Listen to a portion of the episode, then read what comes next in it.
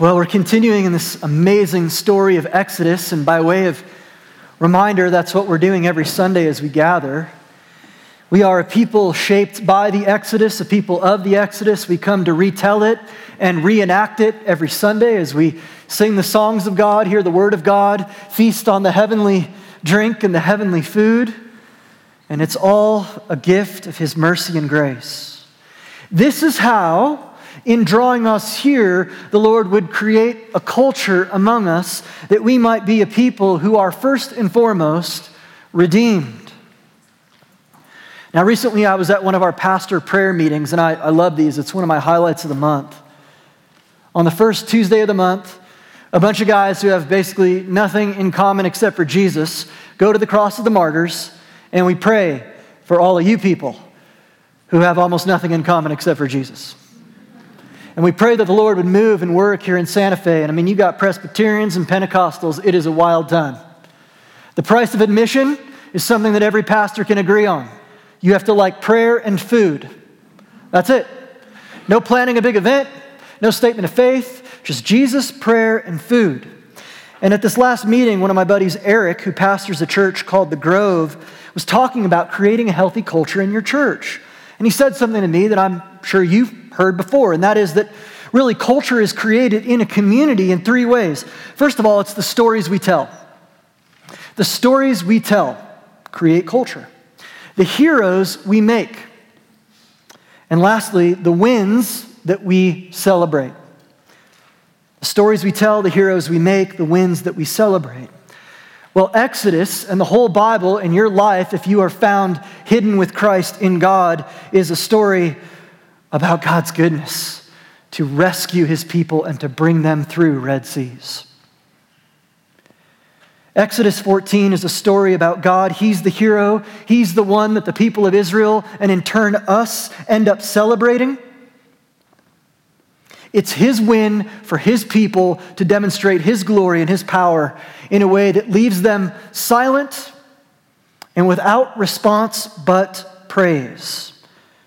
Because God's desire is to create for himself a culture among his people, in his church, in his body, a culture of the redeemed.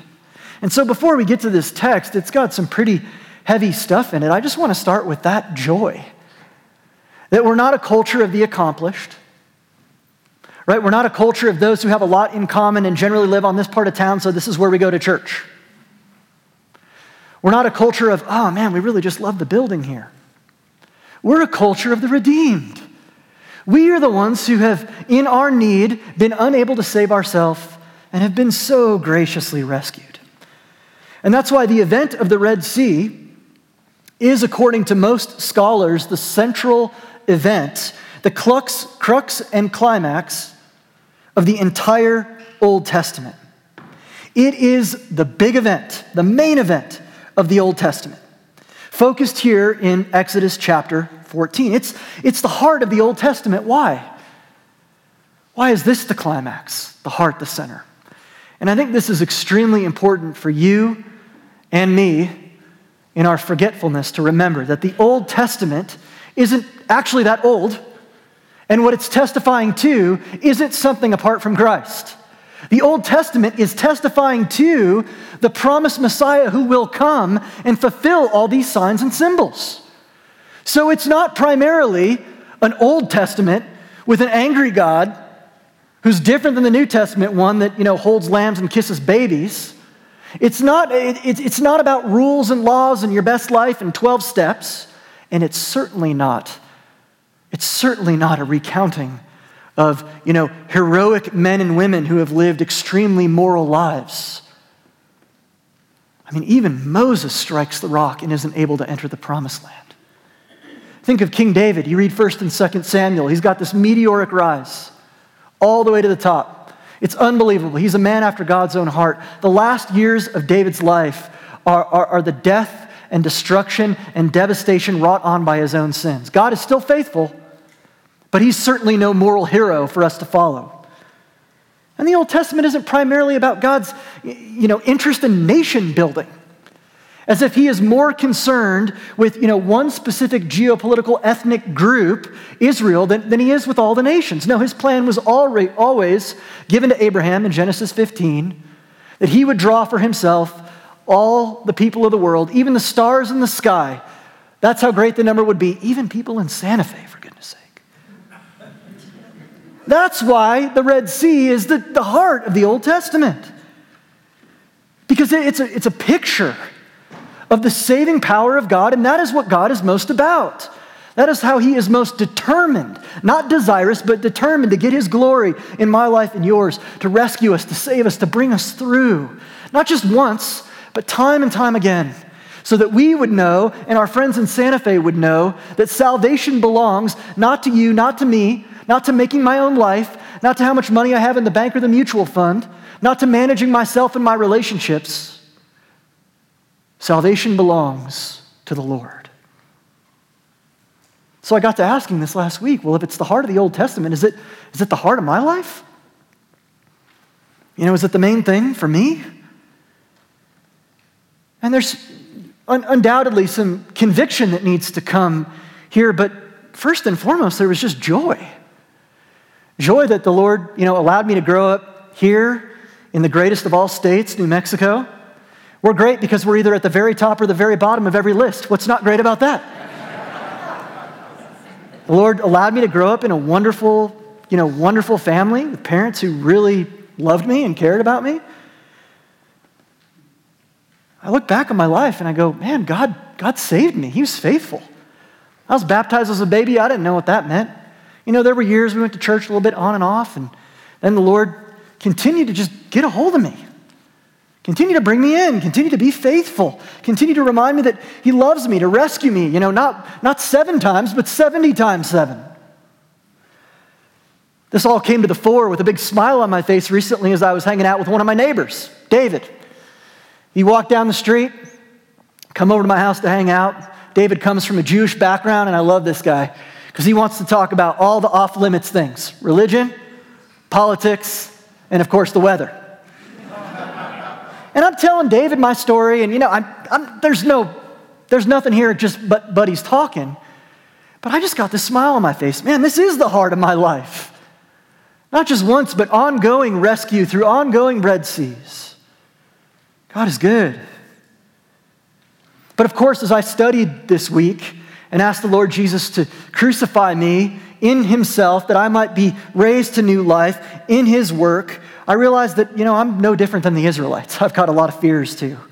Fears and frustrations. I know what it is to feel trapped or pinned and pursued.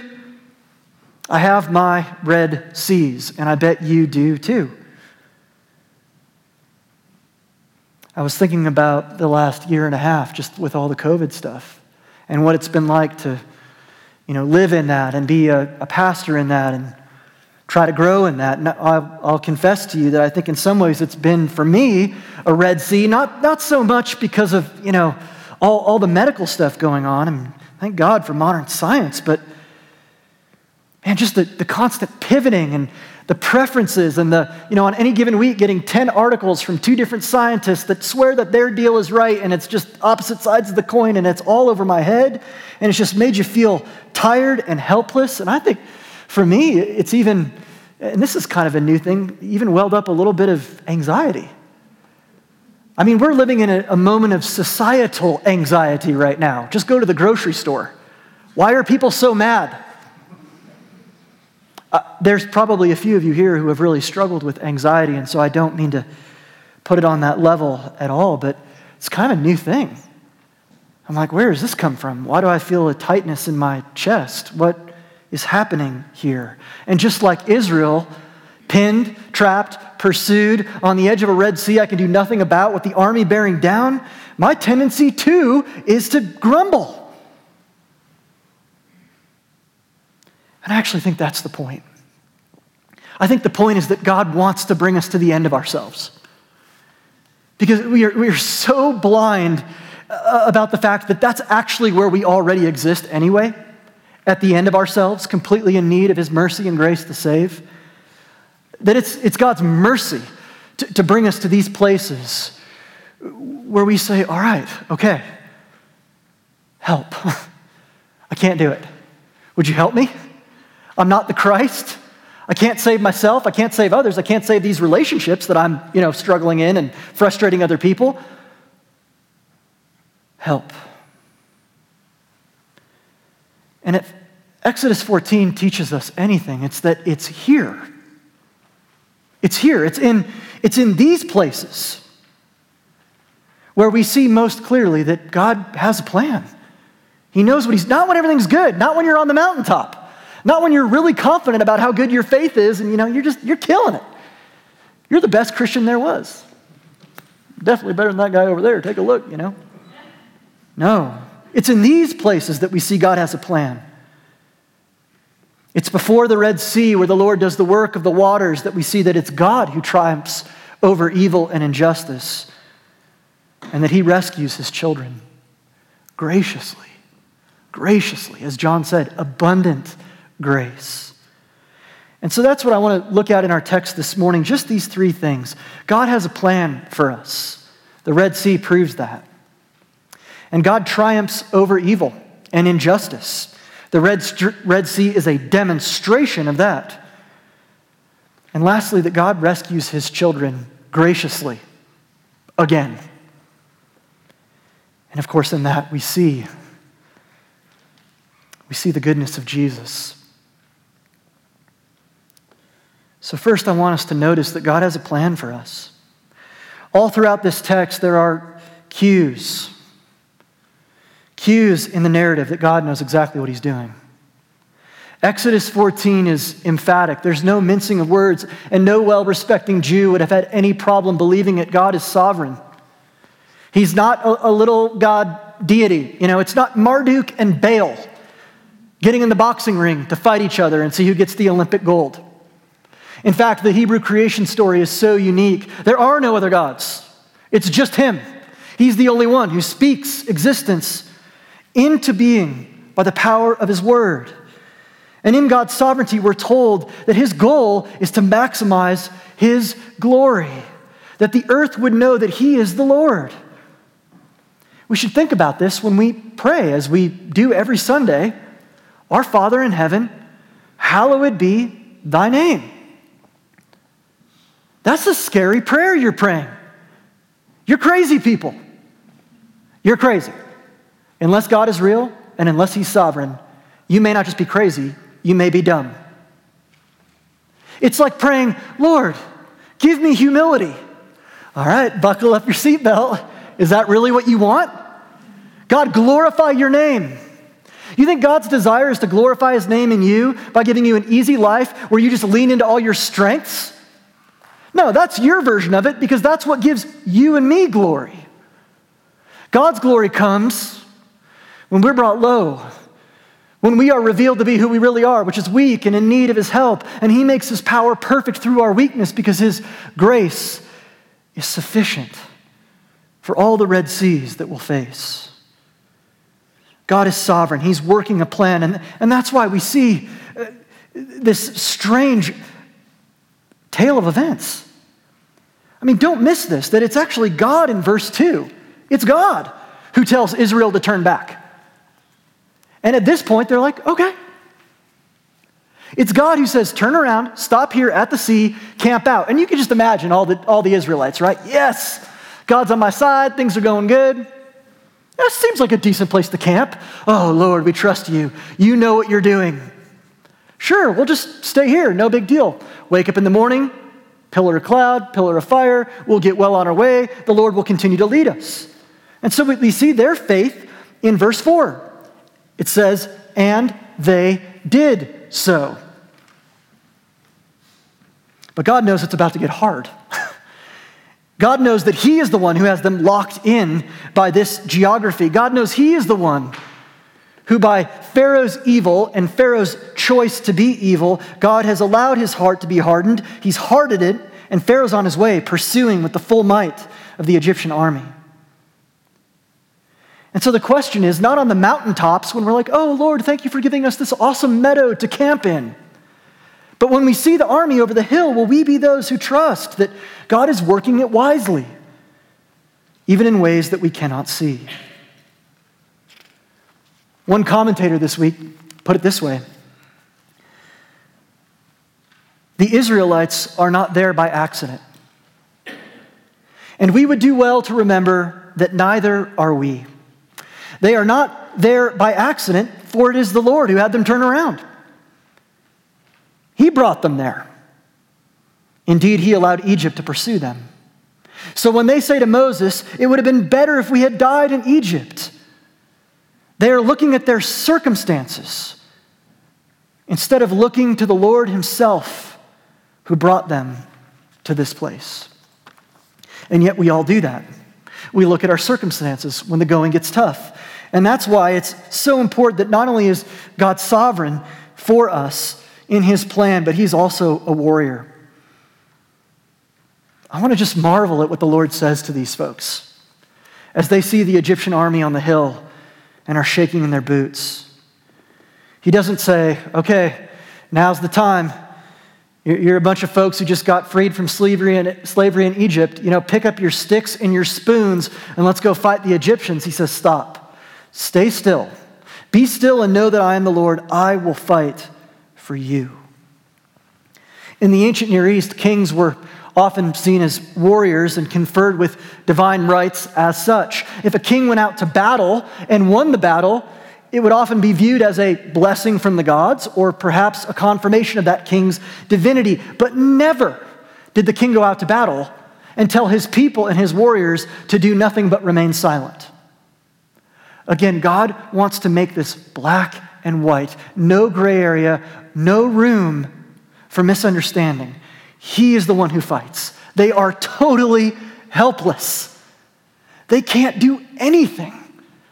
And so, here in Exodus, where we see the, the redeeming power of God at the heart of the Old Testament, we're reminded about how different this salvation is from all the, the optional religions which bubble up around us. Because the nature of religion is never do nothing, be silent. It's always work harder and build a bridge. Scramble, Israel. Do everything you can to like dig a, dig a trench. And, you know, we know that's not true, but functionally we live that way so often. That even if we're very spiritual, believing God will do 99% of the work, there's still kind of that 1% you need to do. Try a little harder, work a bit more, earn his favor.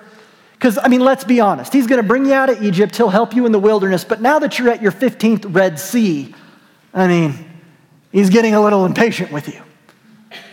And so, right here in the middle of this story, the Lord reminds Israel no, this isn't a religion. I didn't rescue you into rules.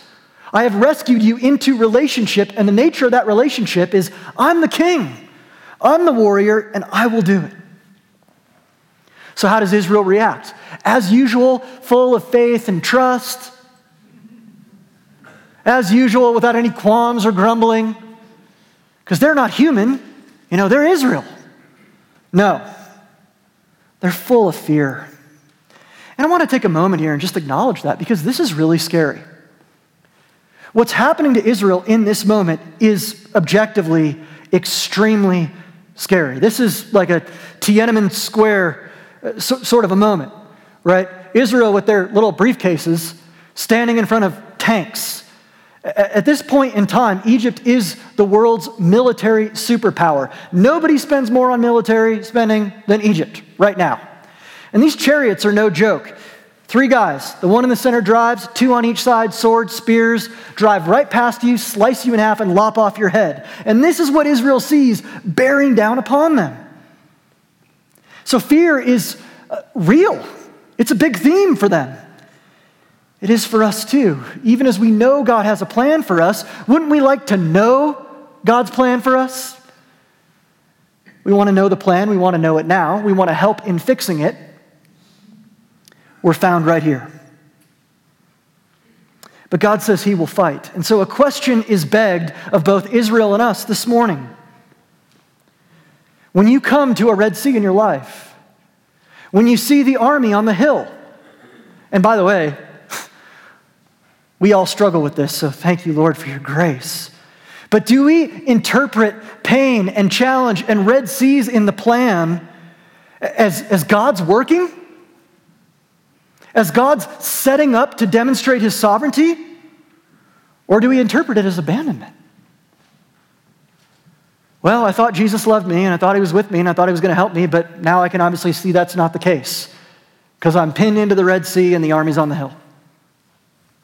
Do we interpret the pain in the plan as God's good working? For he has promised to never abandon us. Or God must be asleep at the wheel. I better try harder.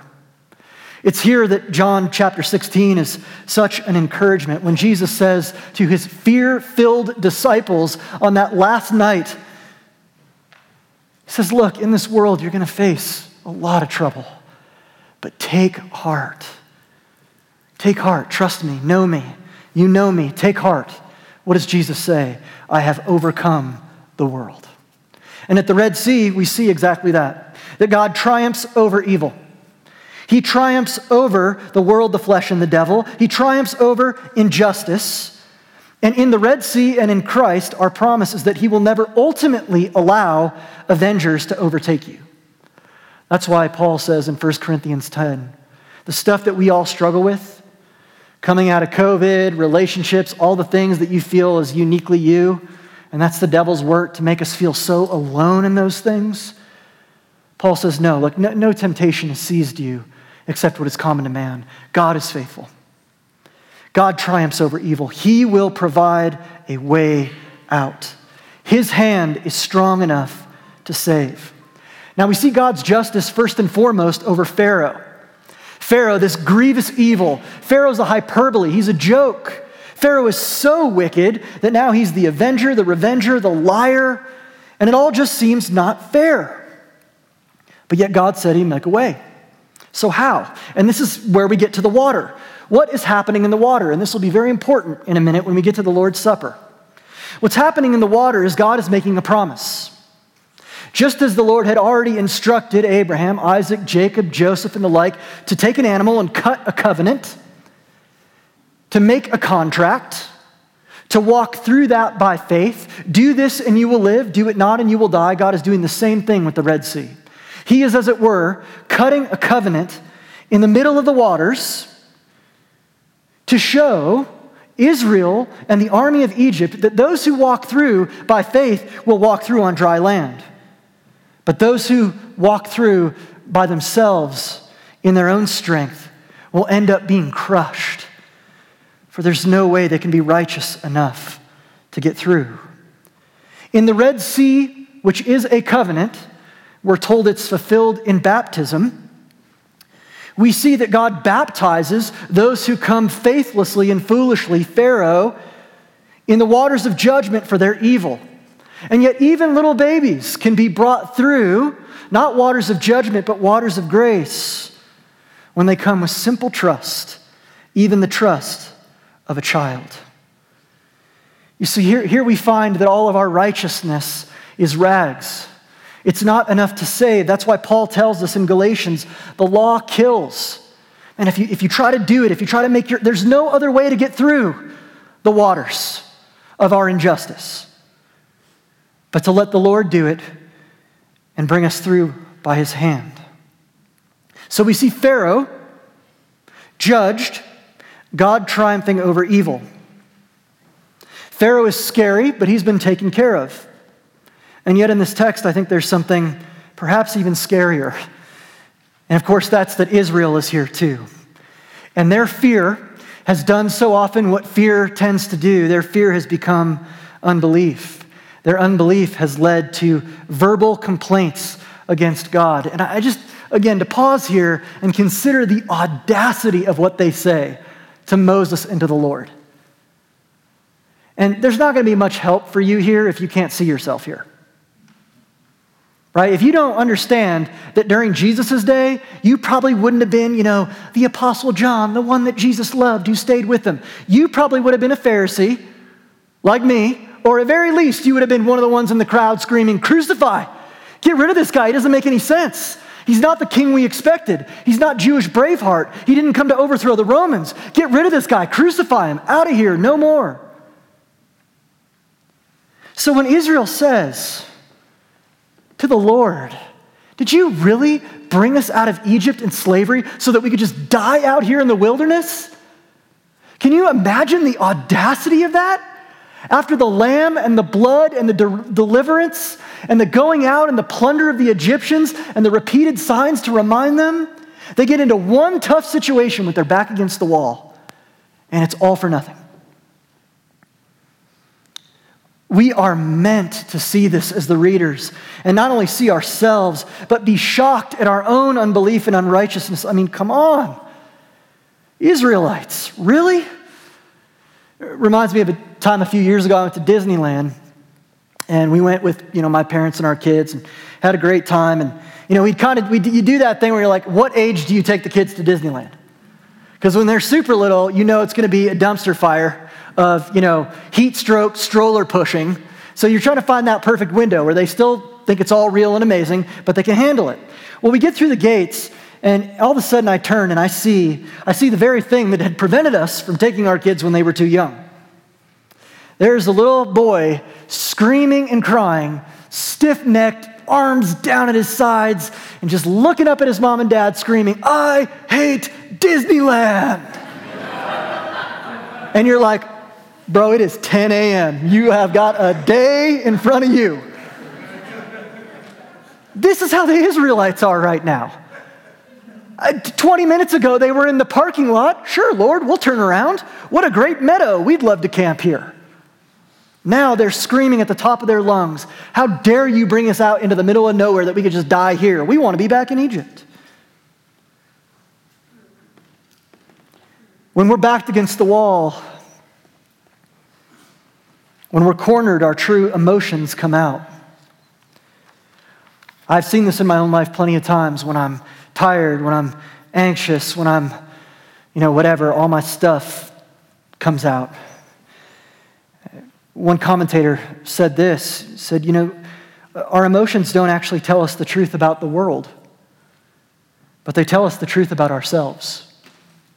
They tell us the truth about who we really are and what we really believe.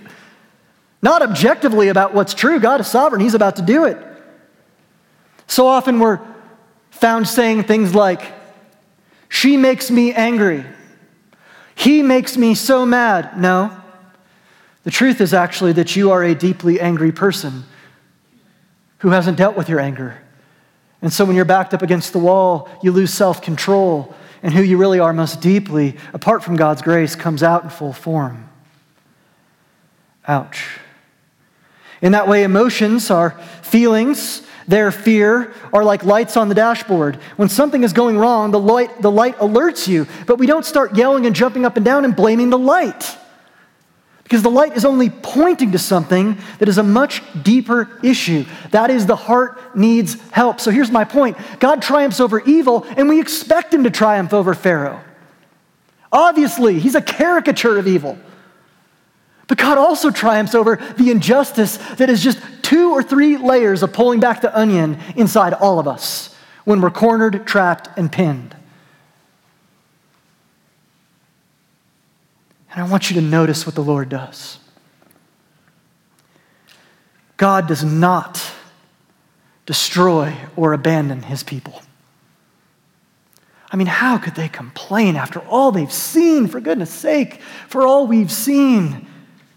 God does not abandon or destroy because guess what? These doubters, they're His doubters. These who are full of fear and care, these are His children that He has promised to bring through. Those who complain and grumble, it may indeed rob them uh, of their joy, but in no way does it preclude their drowning. And so back to Disneyland, I remember just turning over and seeing a picture of the Father's heart. This guy gets down on his knee with, you know, miraculous patience. Some of you who are grandparents have miraculous patience. I don't understand it, but I want to someday.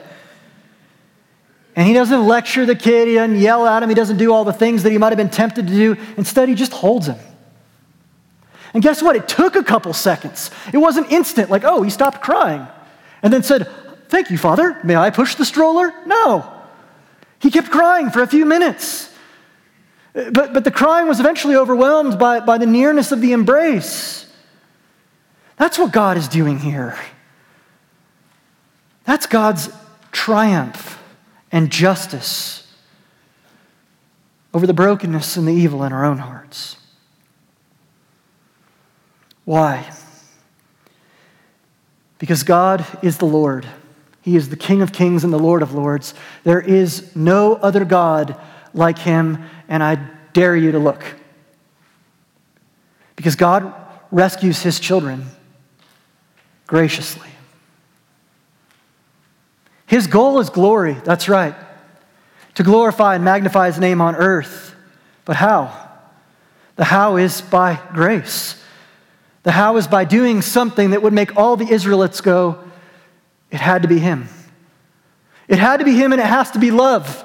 Because what else could it be? And this is the message not only of Exodus, but Genesis to Revelation, from A to Z, grace all the way down, all the way through.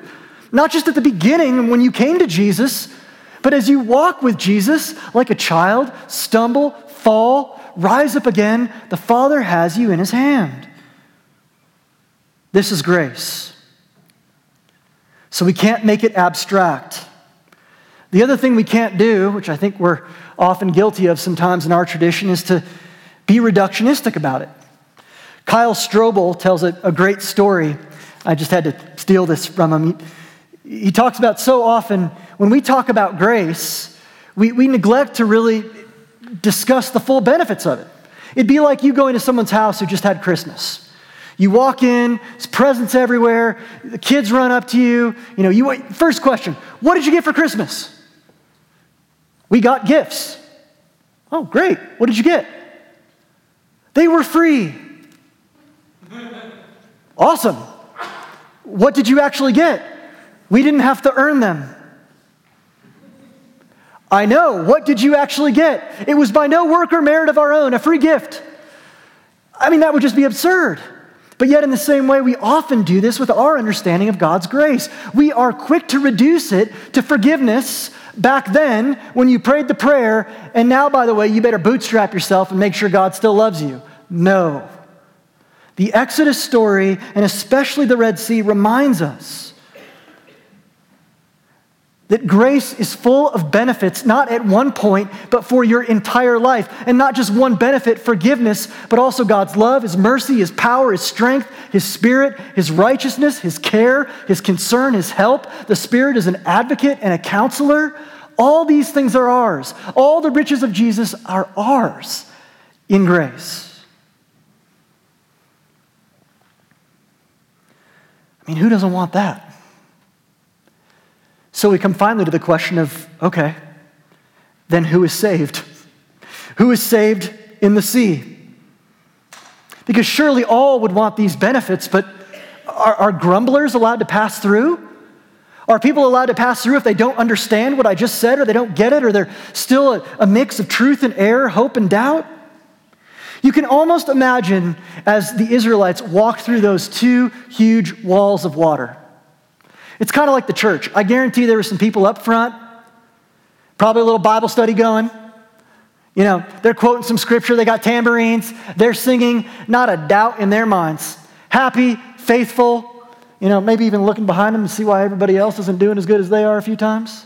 Then halfway back, you know, undoubtedly you have some of the philosophers and the scientists, you know, I don't know, is this wall going to hold? I mean, how many tons of water? Square, da da da da da. You know, they're doing all that. You've got people in the backpack who are just like, I don't know. This is really scary. Egypt's coming, we're here. You've got kids who don't even really know what's going on. They're playing a soccer game in the middle of the Red Sea on dry ground. You have those who are just drawn to utter silence and awe because they know what they're seeing, but they have no idea what they're seeing.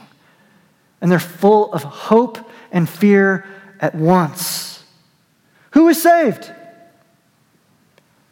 All are saved. The young, the old, those with great faith, those with weak faith, those who understand it all, those who are struggling to understand, those who are secure, those with fear, all are saved because it is God who rescues his children graciously. Graciously, we're told in Ephesians, so that no one can boast except in Christ. And this, of course, is for us a picture of what Jesus has done. It's all pointing to Jesus.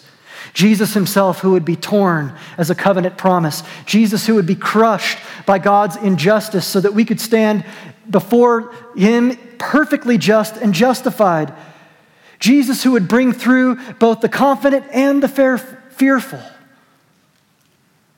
Jesus who would fulfill the words of Deuteronomy 131. There you saw the Lord God who carried you, carried you as a father carries his son, all the way you went until you reached this place. He carried. He carried you like a father. He carried you all the way.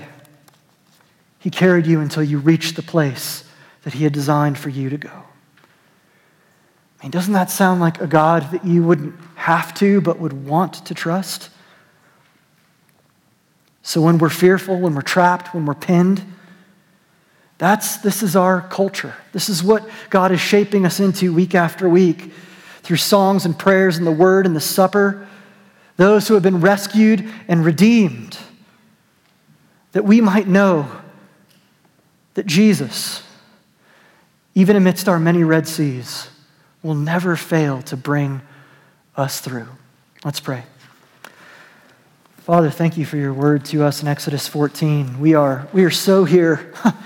we are here in the frustration of Pharaoh in some ways. We hate to admit it. We're certainly here with Israel, who's now come to this place where they're, they're wondering, hey, Lord, are you, are you still there? Are you still going to help? You're still going to do what you promised. And so, Lord, you bring us to this table every week to remind us of just that. That even in our Red Seas, whatever they are, in our fear and unbelief, in our anxiety and our need, every week you bring us here where Jesus is torn in two that we might walk through by faith on the dry ground of his promises. He is the solid rock and everything else is sinking sand. So, Lord, I pray you would meet us here now by faith. Help us to believe and trust. Thank you that you will bring us through. In Jesus' name, amen.